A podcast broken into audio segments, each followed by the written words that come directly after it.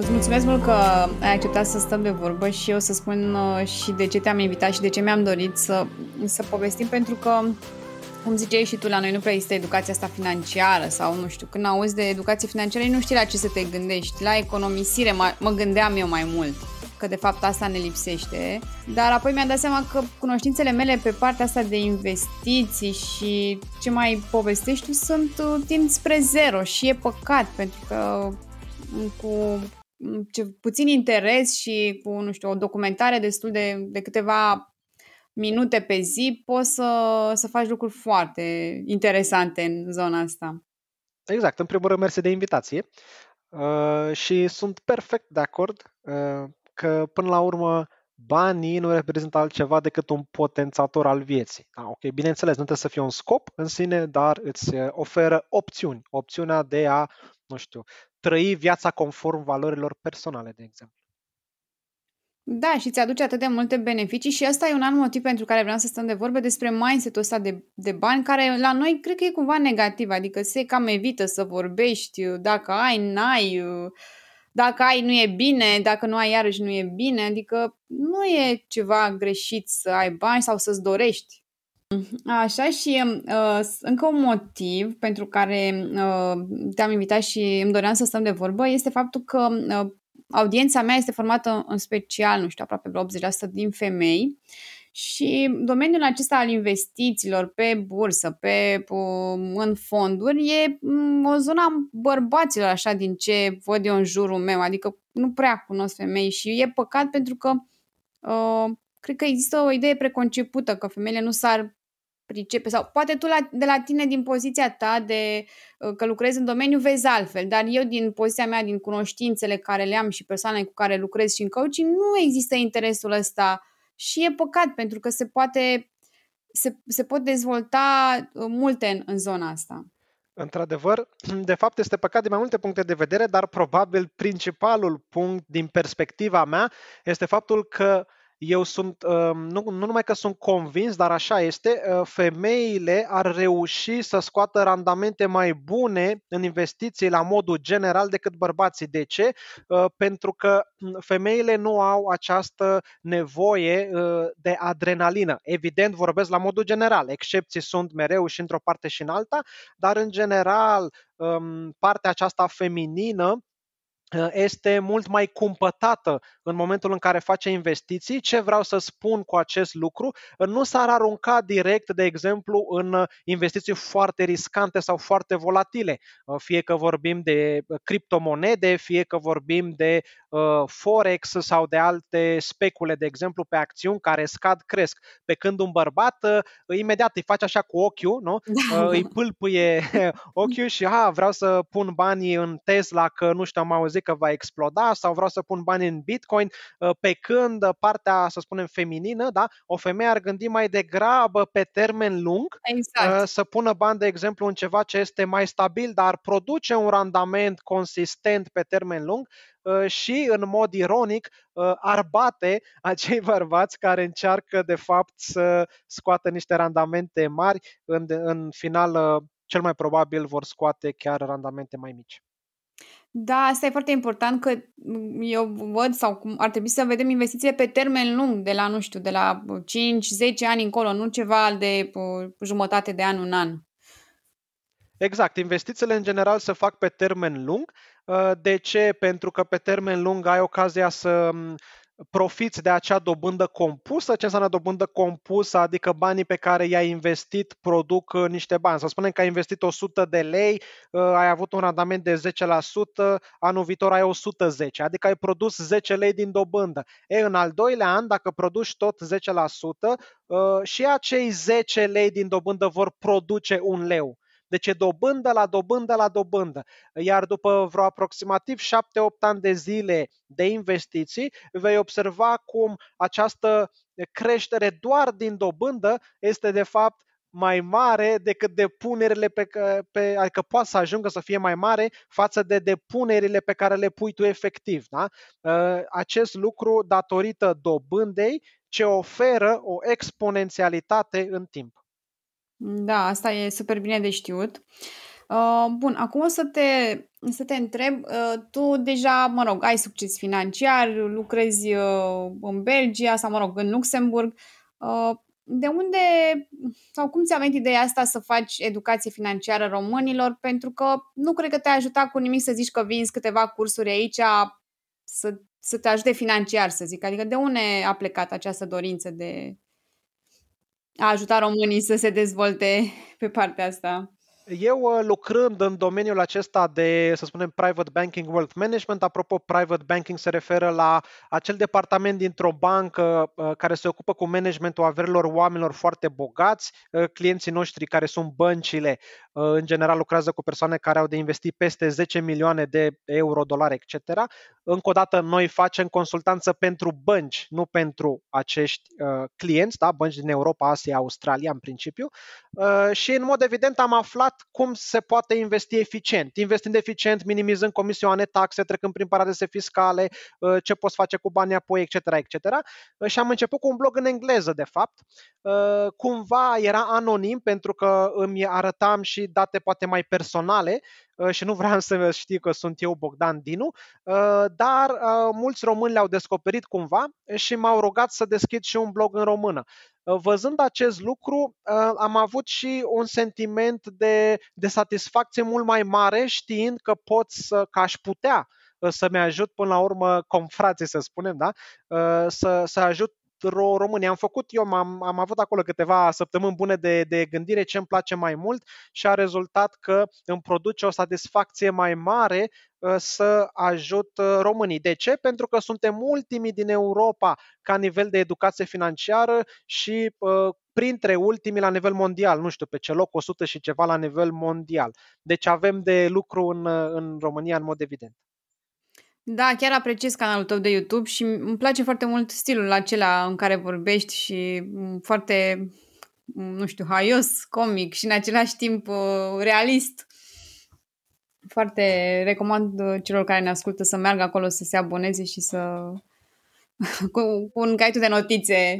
Într-adevăr, uh, stilul meu este puțin aparte. Pe de-o parte, eu sunt foarte um, să spunem, tehnic sau pragmatic, adică mie îmi place să uh, urmăresc Um, evenimentele sau investițiile sau educația financiară în general din perspectiva datelor, pentru că ceea ce nu măsori nu poți să îmbunătățești, uh, dar recunosc că acest lucru poate fi plictisitor pentru anumite persoane și atunci încerc eu cât pot uh, să îl să prezint un subiect anume, fie el serios, de exemplu investiții imobiliare sau investiții pe bursă sau nu știu cum să îți um, gestionezi cheltuielile, să o fac din, să mai adaug și elemente, să spunem, mai amuzante, ca să, ca, ca să poată urmăritorii să, să-și urmărească până la urmă. Da, da, și să fie prinși acolo în... Uh, urmărindu-te și citindu și articolele de pe blog, chiar mi s-a făcut așa, băi, uite, am pierdut vremea până acum și abia aștept să, să aflu și mai mult de la tine despre cum să... Cum putem să începem, nu știu, suntem uh, la zero, să zic așa, avem o sumă mică de bani, pună într-o mie de euro. Ce facem cu ea? O economisim, mai strângem sau mm, unde o investim?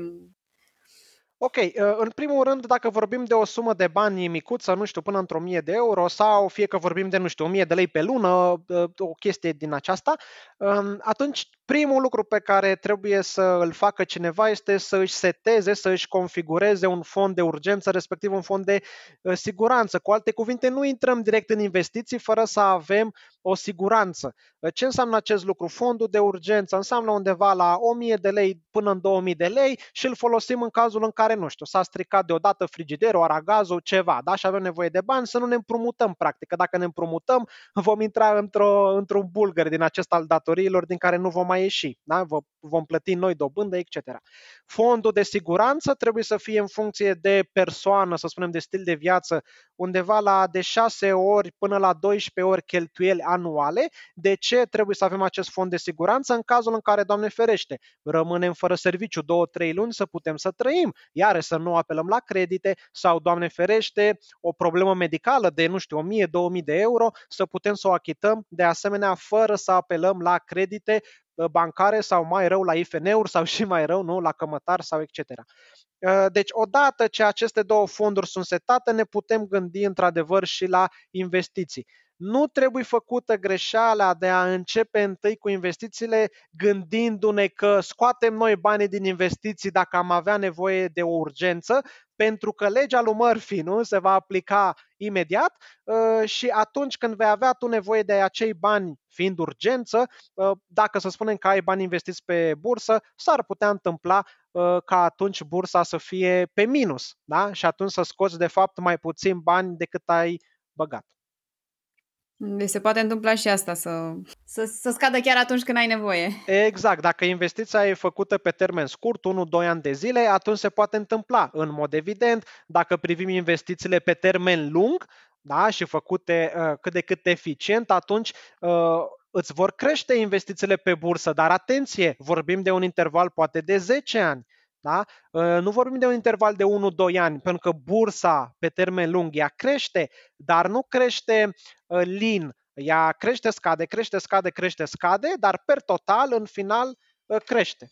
Bun, uite, înainte să trecem la chestii concrete și să, nu știu, și la sfaturi, să povestim un pic despre mindset-ul acesta de a face bani sau un mindset despre bani. Cred că mai întâi trebuie lucrat la partea asta psihologică și apoi mers mai departe cu lucruri concrete.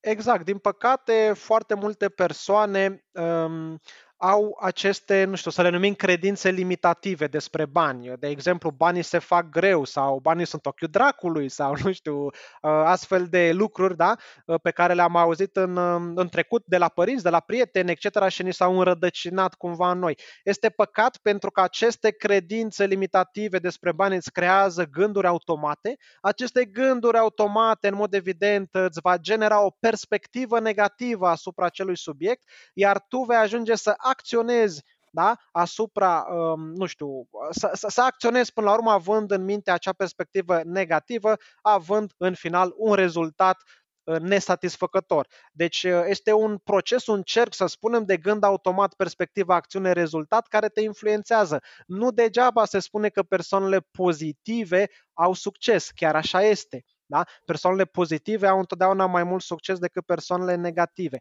Acum, um, foarte în mare ce ar trebui făcut pentru a demonta sau pentru a uh, scăpa de aceste credințe limitative, uh, ar trebui în primul rând să le identificăm. Cum le identificăm? Foarte simplu. De exemplu, îți, îți dau următoarea problemă uh, sau îți dau următorul statement. Dublează-ți veniturile până la sfârșitul anului. Da? Deci îți dau acest task, dublează-ți veniturile până la sfârșitul anului și acum ar trebui să răspunzi la următoarele întrebări. Ce gânduri îți vin în minte? A, e prea mult, nu pot, e imposibil, etc. 2. Ce crezi despre cerința de mai sus? 3. Ce crezi despre tine raportat la cerința de mai sus? Poți să faci, ar însemna să depui mai mult timp, ar însemna să schimbi jobul, etc. Care sunt acele nu, nu poturi da, pe care ți le tot repeți în minte, respectiv care sunt acele nu știuri pe care ți le tot repeți în minte. În momentul în care ți-ai răspuns la aceste întrebări, ai identificat credințele limitative pe care le ai despre bani. Da?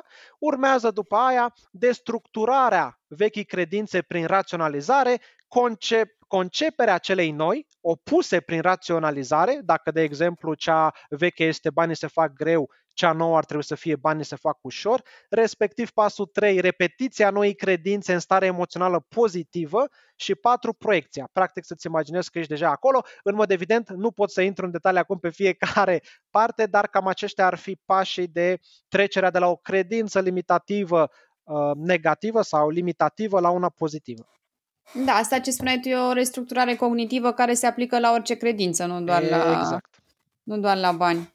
Exact dar uh, în special la bani, unde cred că toți avem un uh, blocaj așa. Tu din totdeauna ai avut mai setul ăsta sănătos referitor la bani? Nu știu dacă din totdeauna, însă într-adevăr de foarte mic, uh, pentru că la 14 ani uh, am dat într-un mod foarte amuzant peste Brian Tracy. E, mă rog, acum e, era bătrân și atunci, acum e super bătrân omul. Uh, ideea este că eu aveam o pro, pro, problemă. Ca toți adolescenții, eram mic, sunt și acum mic de înălțime, da? am 1,69, deci sunt foarte mic pentru un bărbat, respectiv aveam și coșuri da? pe față ca, mă rog, probabil mulți adolescenți. Și eram frustrat de chestia asta. De ce? Pentru că nu reușeam să am și o prietenă, nu? La vremea aceea, clasa 9 noua, nu? Știm, uh, to- toată lumea, hormonii fu- fu- fugeau prin noi. Uh, ideea este că am ajuns să dau de Brian Tracy pentru că căutam, mie mi-a fost clar că nu o să am succes uh, să am la o, pri- o prietenă, da, o fată prin, uh, nu știu, calitățile mele de fizice, da? Uh, și atunci am zis, băi, hai să impresionez măcar prin uh, comunicare cumva. Și am dat de un curs de-a lui de comunicare. Brian Tracy, în schimb, avea foarte multe cursuri și de educație financiară. Eu, făcând primul curs de comunicare, m-a fascinat efectiv da? și am început să fac și alte cursuri de ale lui, audio pe vremea aceea, respectiv cărți. Și am ajuns și la subiectul de educație financiară. Astfel, eu de la 14 la 16 ani am citit și citeam tot, absolut tot ce ținea de Brian Tracy, toată alocația mea mergea spre cursurile lui uh, și de atunci am început să am un mindset uh, bun, să spunem, despre bani și am început să uh, privesc lucrurile din altă perspectivă, inclusiv um, partea de productivitate. Da? Deci, de mic am avut această șansă. Cumva am transformat o neșansă, fiind mic și urățel, să zicem, da? prin, um, da, prin o educație, să spunem, eficientă pe partea asta. Da, practic ai transformat un, uh, un dezavantaj într-un mare avantaj până la urmă. Exact, ușor întâmplător, să spunem. Da, da e, nimic nu e întâmplător și... uh, apropo de productivitate, uh, bănuiesc că tu ai, uh, cum spuneai, că lucrezi cu bănci care au super clienți. Uh, cum, cum gestionezi? Bănuiesc că e, nu știu, devine copleșitor la un moment dat uh, informațiile, fondurile, uh, trebuie să fii tot timpul la curent cu ce se întâmplă. Da, ce te ajută? Într-adevăr, um, e foarte, foarte mult de muncă. Ziua mea de muncă înseamnă, nu știu, depinde de zi, între 12-14 ore de muncă pe zi. Uh, în trecut era 100% pe job, da, la muncă efectiv. În ultimul timp, uh, na, mai am și alte proiecte personale. Uh, într-adevăr, am o suită de obiceiuri productive Um, acum, na, sunt foarte multe care cumulate mă ajută să ajung aici. Pot să dau câteva exemple. Um, de exemplu, seara, înainte să mă culc, îmi fac acel to-do list, pe care, apropo, acest obicei îl fac de la 14 ani, învățat de la Brian Tracy. Um, este fantastic. Îmi fac un to-do list Ă, înainte să mă culc, îmi ia 10 minute și prioritizat. Cu alte cuvinte, ce task am de făcut a doua zi în ordinea prioritizării. După care mă culc, mă trezesc dimineața. Apropo, un alt obicei productiv, mă trezesc dimineața la ora 5 dimineața. Aici am făcut un curs care m-a ajutat la acum mai mulți ani, care să mă ajute să mă trezesc la 5 dimineața. Mă rog, poate părea ciudat să faci un curs să te ajute să te trezești, dar mă rog. Ă, și Ideea este că mă trezesc la 5 dimineața, până la 6 mi-am făcut sportul neapărat și am mâncat, deci neapărat sport, după care mi-au to-do list în față și încep direct să muncesc. Adică nu pierd timpul să mă gândesc, domne, dar ce am eu de făcut pe ziua de astăzi? Nu, dimineața este cel mai bun moment de a începe să faci muncă de o calitate uh, mare și atunci faci munca re- respectivă. Da? Deci to-do list este extraordinar. Un alt obicei productiv care aș spune că este revoluționar nu mai țin minte exact cum îl cheamă pe tipul care a și scris o carte, se cheamă, cartea se cheamă Deep Work, da? Eu practica... Ah, Cal, Cal Newport. Cal Newport, genial, mi se pare cartea secolului în materie de productivitate, da? Eu practicam Deep Work-ul, dar nu la un nivel atât de bine expus de el sau explicat de el, după ce am citit cartea am fost wow, da? Și am început să-l, să, să-l practic. Ce înseamnă Deep Work? Practic să te pui într-o stare uh, sau să-ți creezi un framework sau să-ți creezi un, un spațiu necesar astfel încât să intri într-o stare uh, în care poți să-ți uh, împingi limitele cognitive la maximum da? sau chiar să le de- depășești. Uh, acele tascuri care țin foarte mult de creativitate sau care necesită o muncă intelectuală foarte mare. Da? Uh, fac deep work neapărat o dată de două ori pe zi, depinde, fac reprize da, de, de deep work. Un alt obicei, apropo, foarte important pe care am văzut și poate să-l aplice oricine de astăzi, uh, oameni buni, nu mâncați mult la prânz. Deci, um, dacă mâncăm mult la prânz, s-a dus toată ziua. Dacă noi la 12, între 12 și 12 jumate sau 12 jumate 1 mâncăm mult, s-a dus toată productivitatea pe ziua respectivă pentru că ți se va face somn, ă, toată energia ți se va duce în stomac înficat, etc. Da? Deci la prânz eu întotdeauna mănânc o sălățică sau niște sushi, etc. Ceva foarte light, astfel încât să pot să, să produc, să fiu productiv și pe parcursul zilei. Da? Acestea sunt doar câteva elemente, în realitate sunt foarte, foarte multe care cumulate în mod evident îți oferă o productivitate foarte mare. Uh, uite, și eu mă trezesc la 5 de aproape 4 ani și sunt de acord cu, cu tot ce zici, doar că eu nu lucrez dimineața. Mi-am zis că mă trezesc doar ca să am timp pentru mine, știi, să nu... Să am eu pe parcursul zilei, adică să am în, pe parcursul zilei timpul meu în care, nu știu, citesc, fac alte lucruri, scriu, da, corect, dar și, și, dar și, și aceste lucruri, până la urmă, uh, sunt foarte, nu numai că sunt foarte importante, sunt cele mai, aș spune, cele mai complexe și grele, pentru că ține de creativitate, ține de găsirea, nu știu, răspunsuri, unor răspunsuri la niște întrebări exact. foarte, foarte deep, foarte profunde, deci este, da, este, este perfect. Da, și e obiceiul care m-a ajutat și pe mine cel mai mult să evoluez așa și mi-a dat autodisciplina, care cred că e cel mai important că dacă m-am trezit atâta timp la ora asta, practic mi-am dat seama că orice îmi propun pot să fac. Exact, este, asta. exact. Este de altfel cel mai greu din punctul meu de vedere, de aceea am și făcut un curs specializat pe așa ceva, pentru că eu, mă rog, eu, da, sunt mai lent așa, nu sunt atât de bun, dar ideea este că a trebuit să am un guidance, da, uh, pentru că este cel mai greu uh, productiv din punct de vedere al implementării. De ce? Pentru că există un alt tip de Uh, obicei, să spunem, obiceiul de a crea obiceiuri productive. Da? Uh, și aici sunt o felul de trucuri, de exemplu, dacă vrei să-ți creezi un nou obicei de a te duce la sală după muncă, nu știu, zic și eu, da? îl poți lega de alte obiceiuri. Uh, de exemplu, îl leg de obiceiul de a veni de la muncă. Da? L-am uh-huh. legat de el și atunci știu că triggerul meu este venitul de la muncă. Sau cel mai ușor de înțeles, ă, spălatul pe mâini. Da? Ă, triggerul spălatului pe mâini, pe care sper că toată lumea îl face, da? este, de exemplu, după ce ai tras apa de la wc da? Ai fost la toaletă, ai tras apa, triggerul este trasul apei, ă, ți-ai legat următorul obicei productiv, te speli pe mâini. E, trezitul de dimineață nu are trigăre. ok?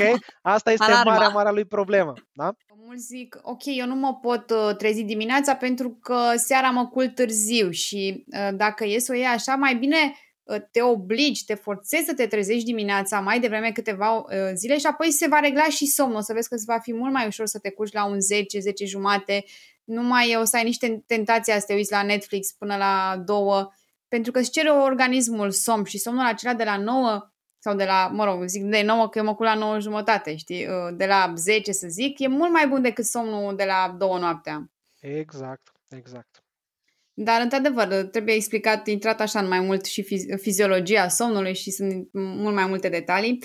Uh, nu o să mai insistăm aici, o să te întreb, în schimb, tu spui că lucrezi 12-14 ore. Cum stai cu echilibru așa între muncă și restul lucrurilor? Din perspectiva mea este ok. Singurul lucru la care a, sunt atent și nu negociez este somnul. Adică dacă organismul meu îmi cere 8 ore de somn, dorm 8 ore. Dacă organismul îmi cere 6, dorm 6. În general dorm între 5 și 8 ore. Depinde de zi, depinde de cât, mă rog, de cât de, de cât am nevoie până la urmă. Da? Uh, în rest, uh, stau bine de ce? Pentru că, unu, mi-am setat uh, foarte multe obiceiuri productive, da? o zi din, din viața mea e plină de obiceiuri productive până la urmă. Doi, sunt foarte atent la ce mănânc, da? nu știu, dimineața, de exemplu, în general mănânc semințe, doar semințe în principiu, cu puțin lapte de soia, mă rog, și un fruct. Uh, deci uh, lucru care să mă, să-mi țină de foame foarte mult până la prânz. Uh, la prânz iar mănânc ceva lejer, etc. Deci partea de nutriție e foarte importantă și partea de sport. Fără sport aș fi terminat. Pentru că deși, într-adevăr, de fiecare dată, înainte să încep sportul, n-am niciun chef de sport, pentru că așa suntem făcuți, nu știu de ce suntem niște animale, să spunem, foarte prostuțe, da? dar de fiecare dată, pe de altă parte, după ce termin de făcut sportul, mă simt în al nouălea cer și mă eliberez de stres, Uh, na, Îți vin idei îmi vin noi, idei, probabil. exact, exact, Mhm. îmi vin idei noi, da? Uh, Deci este foarte, foarte important. Obiceiuri productive, nutriție și uh, parte de sport. Tu ai timp pentru pasiunile tale sau pasiunile sunt tot ce ține de partea asta de bani și de... Pasiune, da, am, am timp uh, de pasiunile mele. uh, Acum depinde. Să fiu sincer, până acum vreo 2 ani și ceva de zile, 3 ani aproape, nu prea aveam timp foarte mare lucru de viață personală pentru că lucram vreo între 12 și 16 ore, lucram practic uh, la muncă. Da? Am avut și perioade în care am avut săptămâni întregi în care eram on call, să zic așa, și nopțile. Da? Adică eu dormeam, dar eram și sunat în timp ce dormeam, deci a fost o perioadă foarte dură, să spunem, dar uh, acum de vreo trei ani de zile uh, îmi fac uh, din ce în ce mai mult timp și pentru proiecte de suflet, le numesc eu. Uh, unul din aceste proiecte de suflet e Căruța cu bani, uh, e de fapt o vocație, uh, pentru că am ajuns la un, uh, să spunem, o situație financiară foarte bună, da? sunt independent financiar uh, din perspectiva 187 de țări din 195, practic mai lipsesc două, trei, adică mon, gen Monaco, de exemplu, da? Uh, și atunci uh, uh, îmi permit să o las mai moale cu partea de muncă efectiv, care îmi place sincer, nu e un lucru care îmi place, dar îmi place mai mult, uh, de exemplu, Căruța cu bani, da? proiectul Căruța cu bani. Ce înseamnă independent financiar uh, din prisma 187 de țări sau câte spuneai tu? Cum calculezi? Cum evaluezi? Mi se pare foarte interesant. Uh, ok, um, independența financiară nu înseamnă altceva decât să generezi îndeajuns de mulți bani în mod pasiv, uh, astfel încât să-ți acoperi stilul de viață dorit, cheltuielile. Da? Uh, ce înseamnă venit pasiv? Înseamnă venit din investiții, adică, uh, nu știu, o chirie pe care o primești de la un apartament închiriat, uh, dividende primite de pe bursă, etc. Da? Deci venit pasiv, nu te duci la muncă pentru el. Da? Uh, Acum, ce înseamnă din perspectiva 180, uh, mă rog, uh, la mine eu spun la nivel mondial, uh, momentan sunt în 187 de țări, înseamnă că mi-aș permite să trăiesc din aceste venituri pasive în aceste 187 de țări. Cum am calculat este foarte simplu. Eu îmi știu standardul meu de viață, știu ce am nevoie. Da, nu știu, mă duc la restaurant, de exemplu, o dată de două ori pe săptămână, uh, nu știu, mă duc la sală, etc., etc., da, știu ce mănânc, mai bio, mai așa. E, și atunci știu cât m-ar costa și sunt o felul de site-uri, cum e de exemplu uh, Nombeo, unde te poți duce și poți vedea uh, cât costă, cât ar costa să trăiești în țările respective, în funcție de stilul tău de viață. Da? Deci știu, de exemplu, că în Monaco, unde e foarte scump, numai chiria te-ar costa peste 5.000 de euro pe lună, uh, știu că nu aș fi independent financiar în Monaco. Da? Pe când, nu știu, Mhm. în România, Franța, Germania, Italia, Spania și, de fapt, restul de 187 de țări uh, sunt. Da? Deci ai putea să te muți în orice țară din acestea, făcându-ți activitățile uzuale. Exact. Mhm. Fără Și- să mai produc bani uh, activ. Adică, de exemplu, fără să mai Fără fiu să mai angajat. muncești. Da, da, da, da. Și ți-ai ales acum să locuiești în Belgia că ți se pare m, că e aproape de ceea ce îți dorești sau te vei muta ulterior, vei experimenta și alte țări? Belgia a venit uh, foarte interesant. Uh, De fapt, am făcut uh, varicelă fix înainte să prezint licența uh, din, um, din București. Am făcut Universitatea Tehnică de Construcție București. Știu că e ciudat că lucrez pe Wealth Management și am făcut construcție, dar nu contează. Ideea este că am făcut licență, uh, am făcut varicelă înainte de licență, am pierdut oportunitatea de a-mi lua licența respectivă, am pierdut oportunitatea de a mă înscrie la masterat și atunci a trebuit să mă gândesc, băi, ce fac cu viața mea? Um, Eu fiind obișnuit să fiu acolo un mic tocilar, da? Uh, atunci am, uh, am- mi-a venit ideea de a veni la un masterat în străinătate. Uh, Am pierdut un an, evident, un an l-am, l-am pierdut, dar al doilea an am venit la masterat în străinătate în, uh, în Belgia. Da? Uh, Și atunci așa am ajuns eu în Belgia. Ulterior m-am mutat la graniță cu Belgia pentru că am vrut să lucrez în Luxemburg, în Luxemburg unde na, e hub financiar. Da? Uh, Și atunci uh, de ce în Belgia și nu în Luxemburg, pentru că uh, este pur și simplu fac geoarbitraj. Cu alte cuvinte, cheltuielile sunt mult mai mici dacă stau la graniță pe Belgia uh, decât să stau în Luxemburg. Este și până la urmă nu înseamnă decât 15-20 de minute uh, travel, practic, adică să merg până la muncă 15 minute sau 20 de minute față de, nu știu, 5 minute, eventual, dacă aș fi stat lângă muncă undeva în Luxemburg. Da? Uh, mie îmi place foarte mult Belgia, m-am adaptat foarte bine, de altfel sunt și cetățean belgian, uh, pentru că belgenii mi se par destul de apropiați uh, cu românii în sensul în care sunt foarte, bine, francezii spun că sunt naivi, uh, spun despre belgeni că sunt naivi, dar în realitate ei sunt foarte buni, adică foarte primitori, te invită la ei în casă, ce, cel puțin partea valonă, da? partea franceză. Și atunci, nu știu, m-am integrat destul de bine. Revenim la partea asta de uh, investiții și uh, la independență financiară. Care e primul pas pe lângă acela de a stabili mindset-ul potrivit, să zic. Am stabilit mindset-ul, ne-am stabilit că ne dorim să avem bani, că nu e nimic greșit în a avea bani. Care e pasul 2? Primul pas este să uh, să cheltuiești în mod evident mai puțin decât ai venituri. Acest lucru nu-l poți face decât dacă îți urmărești cheltuielile, îți faci un buget. Da? Aici este foarte important să vezi cât câștigi pe oră. Deci tu, în momentul în care ai acel buget și îți pui cheltuielile și veniturile, să vezi, ok, pe oră ă, sau pe zi, eu fac atât, nu știu, 10 lei pe oră, 20 de lei pe oră, 100 de lei pe oră, 1000 de lei pe oră, nu contează, ideea să vezi pe oră. De ce? Pentru că mai departe, în același buget, în momentul în care tu îți urmărești cheltuielile, s-ar putea să constați că uh, ai cheltuieli de nu știu câte mii de lei sau zeci de mii de lei cu obiceiul de a mânca la prânz uh, făcând comandă la restaurant. Da? Faci comandă și mănânci la, la prânz. Um, având acele venituri pe oră sau pe zile, s-ar putea să constați că um, vei munci într-un an de zile pentru acea comandă la prânz în fiecare zi poate 3 luni din 12, adică 3 luni din veniturile tale vei constata că se duc, de exemplu, în Uh, nu știu, pe masa de, de prânz pentru că o comanzi de la restaurant. Da? Aceste mici lucruri care pot fi îmbunătățite prin, uh, să spunem, bugetare. Deci, cheltuiește mai puțin decât uh, că știți, doi, investește pentru că degeaba doar economisim. Dacă doar economisim, îți, îți spun de acum, în numai 15 ani de zile, mă rog, numai, hai să spunem, în 15 ani de zile vei pierde mai mult de o treime din valoarea banilor doar prin inflație dacă îi ții în bancă. Cu tot cu dobânda aia pe care o primești de 1-2%, da, inflația în mod evident e mai mare, vei pierde mai mult de o treime din puterea de cumpărare, deci trebuie să investești. Deci economisește, dar, mă rog, cheltuiește practic mai puțin decât um, ai venituri, investește, respectiv creșteți veniturile active. Da?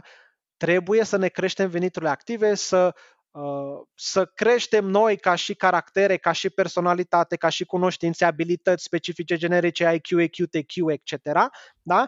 Uh, ca să producem până la urmă mai mulți bani în același timp folosit. Da? Deci aceste trei lucruri, practic, um, economii, dacă vrei, investiții, respectiv creșterea venitului activ. Bun, hai să le luăm pe rând. La economii, tu cum îți gestionezi cheltuielile îți păstrezi, ai o aplicație sau doar știi așa orientativ sau nu faci de principiu cheltuieli nejustificate, abar n-am cu diverse lucruri. Nu, eu am, am o aplicație în care îmi uh, trec fiecare cheltuială pe care o fac pe categorii. De exemplu, ceea ce ține de casă, nu știu, dacă ai credit, uh, curent electric, internet, etc. Mâncare, mâncarea e împărțită între restaurant, respectiv uh, mâncare normală pe care o gătesc acasă, nu știu, vicii, nu știu dacă fumezi, eu nu fumez, dar cine fumează, Ia, da? să le notezi uh, de fiecare dată de fiecare dată. Și, Mi le notez de fiecare și dată. Și acum, nu știu, când nu mai ai o problemă cu banii și... Exact. Wow. Exact.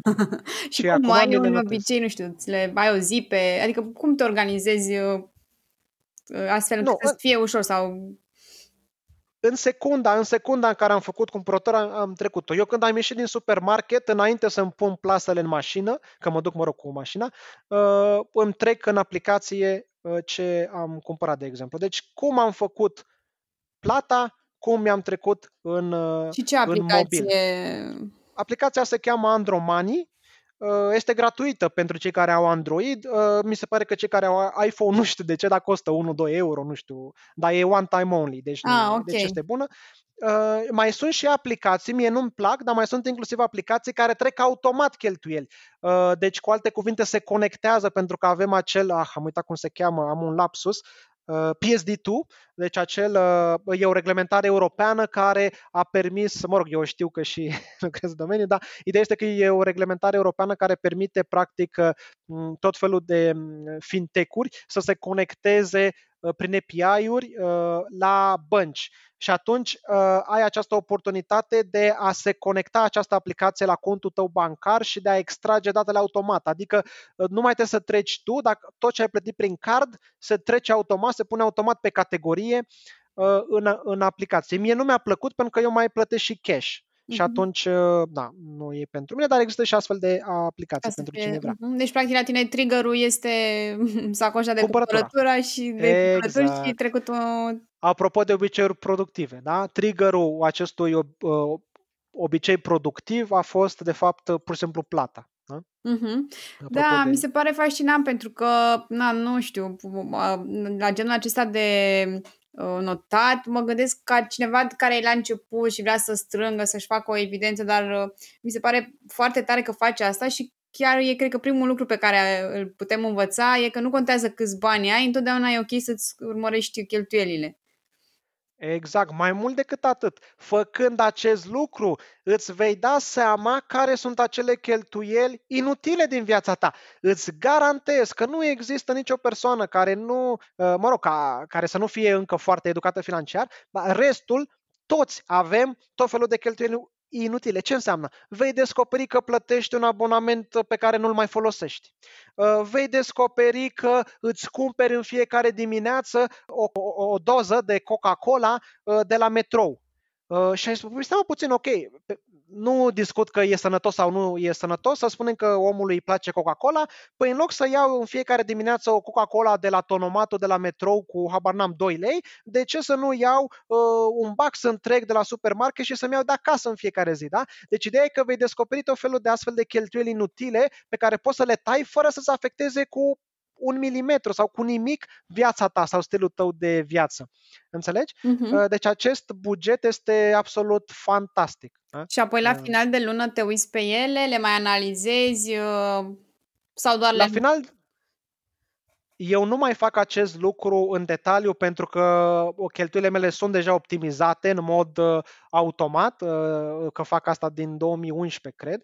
Uh, dar ideea este că ce fac, în schimb, la final nu fac doar to- totalurile, adică cât a intrat, respectiv cât a ieșit și mă uit la rata mea de economisire. Da? Uh, cât am economisit eu din uh, cât venit am avut. Rata mea de economisire e foarte mare, cam 80 ceva la sută, adică imaginează că cheltuiesc mai puțin de 20% din uh, veniturile mele. Da? Dar um, la început trebuie analizată fiecare componentă, mâncarea, casa, abonamente, whatever, țigări, nu știu ce mai are fiecare. Foarte Deci, eu folosesc acest, uh, mă rog, uh, instrument. Uh, inițial îl foloseam în Excel, de câțiva ani buni de zile îl folosesc pe telefon, că mi-e mai ușor, în mod evident. Pot să trec direct. Da, super, super util. Mi se pare foarte util și pentru început, cred că dacă faci asta o perioadă, e suficient și foarte, o să fie foarte ușor să treci mai departe la nivelul 2, la partea de investiții de o să te rog să ne spui așa la fel, care sunt primele investiții pe care ar trebui să le facă cineva care este la început și își dorește această independență financiară? Bun, la început Acum sunt, evident, în lumea investițiilor foarte largă. Din păcate, multă lume începe direct cu cripto sau ce știe, foarte volatil și dacă are ghinion să piardă bani, după aia nu o să mai investească niciodată, că zice, băi, uite, de fapt în investiții banii se pierd, nu se câștigă. Cum ar trebui să înceapă? Evident, în primul rând ar trebui să înceapă prin a se educa da? Să, să citească, să înțeleagă, nu investești în ceva ce nu înțelegi. Uh, de asemenea, ce trebuie să știe lumea, cu cât este mai facil și cu cât nu înțelegi acel produs mm, pe care îl folosești, cu atât cel mai probabil este nociv. Da? Este mai nociv pentru tine. Uh, cum ar putea să înceapă o persoană uh, să citească, de exemplu, căruțacoban.ro sau să se uite pe YouTube să, să vadă acolo tot felul de articole despre investiții, dar cel mai ușor ar fi ca și instrument să înceapă să investească prin um, ETF-uri.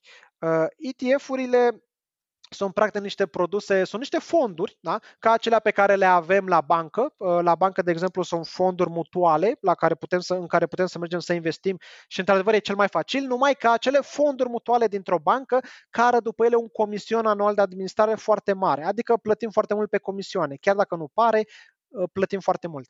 Uh, astfel, echivalentul acelor fonduri, dar tranzacționabile pe bursă, se numesc ETF-uri, da? Exchange Traded Fund, Uh, și le poți cumpăra direct pe bursă. Ele sunt foarte diversificate în sensul în care putem cumpăra, de exemplu, un ETF uh, care investește în toate companiile uh, lumii din piețele dezvoltate, adică, nu știu, Germania, SUA, Franța, Japonia, etc. Adică suntem foarte diversificați, nu investim într-o singură companie ca să riscăm, de exemplu, să dea faliment sau să scadă valoarea, etc. Da? Deci, dacă ar fi să fiu foarte, foarte pe scurt, uh, eu cred că ETF-urile ar fi o perspectivă foarte bună pentru oricine, atât începător cât și mediu, cât chiar și avansat, numai că cel avansat, în mod evident, își va crea un portofoliu mai, uh, mai eficient, să zicem. Bun, aici de, de ETF-uri aș vrea să te întreb două lucruri. Uh, unu, cum le găsești pe cele potrivite și doi, cu ce, pe ce aplicație sau cum faci concret cu ce, unde, unde să cauți, pe ce site-uri. Uh-huh. Uh, da, uh, cum le găsești? Este un site justetf.com unde găsim toate ETF-urile disponibile pentru noi europenii da?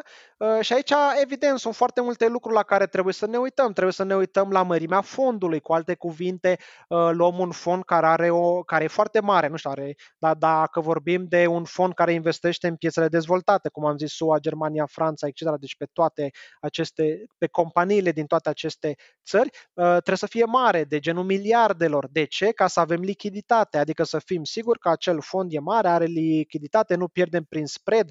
Spread adică diferența între între cumpărare și vânzare, la fel cum schimbăm uh, dolari și lei, uh, euro și lei, da?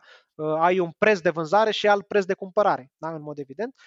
Da, deci ideea este că ne uităm la mărimea lui, să fie domiciliat în paradis fiscal, că asta e foarte important. Investim prin ETF-uri, putem să ne folosim de paradise fiscale. Ce înseamnă chestia asta? Înseamnă că putem să eliminăm chiar taxele. Taxele, de exemplu, pe dividende. Da?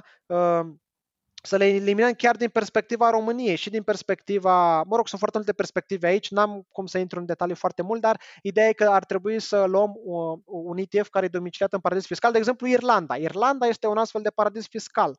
Da? Ar trebui să ne uităm de asemenea să fie de tipul UCITS. UCITS știu că sună ciudat, niște litere, dar practic este UCITS 5, o reglementare europeană care ne asigură pe noi investitorii că aceste fonduri respectă foarte multe reglementări. Da? Nu au voie să țină cash foarte mult ca să nu piardă banii, trebuie să investească într-un anumit fel, etc. etc. Da? Să spunem astea trei elemente la care ar trebui să ne uităm, evident sunt mult mai multe altele, uh, respectiv cum cumpărăm? Păi cumpărăm printr-un broker. Deci noi nu putem să mergem direct la bursa nu știu care, din Amsterdam sau din România sau din Germania și să zicem că vreau să cumpăr și eu un ETF. Nu, trebuie să trecem printr-un broker. Da? Acești brokeri sunt mai mulți. Uh, de exemplu, uh, pentru ETF-uri am putea vorbi de XTB, Uh, pentru români, uh, am putea vorbi de interactive brokers uh, pentru românii din străinătate sau chiar pentru români, dar care poate au puțin mai mulți bani, etc. Mhm, da, mulțumesc de informații, chiar sunt super valoroase. E ok să știi de unde să începi și o să te rog dacă ne poți spune, știu, tu ai pe site-ul tău de toate detaliile acestea le, sau pe YouTube, le, le găsim? Am, am pe, pe site, am destul. Ai și niște cursuri, dacă poți să povestești puțin despre ele. Exact. Deci uh, am, uh, le-am uh, peste tot să spunem, adică și pe site, pe blog, cruzacuban.ro, uite, am un articol, mi se pare că se cheamă ceva de genul cum să investești în cel mai eficient mod posibil și acolo explic destul de în detaliu paradisele fiscale, taxele, comisioanele, expunerea în medie ponderată pe capitalizare globală, deci elemente poate puțin mai complicate le explic cum să faci um, și dau și un model de portofoliu acolo până la urmă, deci e destul de, de detaliat. Am și pe YouTube explic cum funcționează taxarea, comisionarea, cum e mai eficient să o faci. Uh, am și webinarii pe care le țin din când în când și am și cursuri în care, în mod evident, intru în foarte mari detalii, da? Uh, de exemplu, cursul de investiții eficiente pe bursă, unde acolo chiar te iau de mânuță, te iau de la zero și te aduc uh, până acolo unde poți tu duce, până la urmă te duc la un nivel foarte, foarte sus, pentru că pentru acest curs, ca să-ți dai seama, m-am întâlnit inclusiv cu oameni din industrie de foarte sus, de exemplu cu vicepreședintele State Street-ului pe partea de custodiane, adică acea este cea mai mare Uh, bancă custodiană din uh, Europa și a doua din lume și este cea care ține cele mai mari fonduri din lume. Da? E, m-am întâlnit cu acea persoană ca să iau, să spunem, toate detaliile optimizate pe care să le pun în acel, în acel curs. Deci cine vrea are de unde și gratis și cu plată tot, uh, tot, totul ține doar de oameni să, să vrea. Ok, super. Uh, uite, ne apropiem și de final. O să te rog așa, pentru că am discutat foarte multe lucruri și ai fost foarte darnic așa cu informațiile, dacă ar fi să rămână cineva cu o idee din toată discuția, cu ce idee să rămână?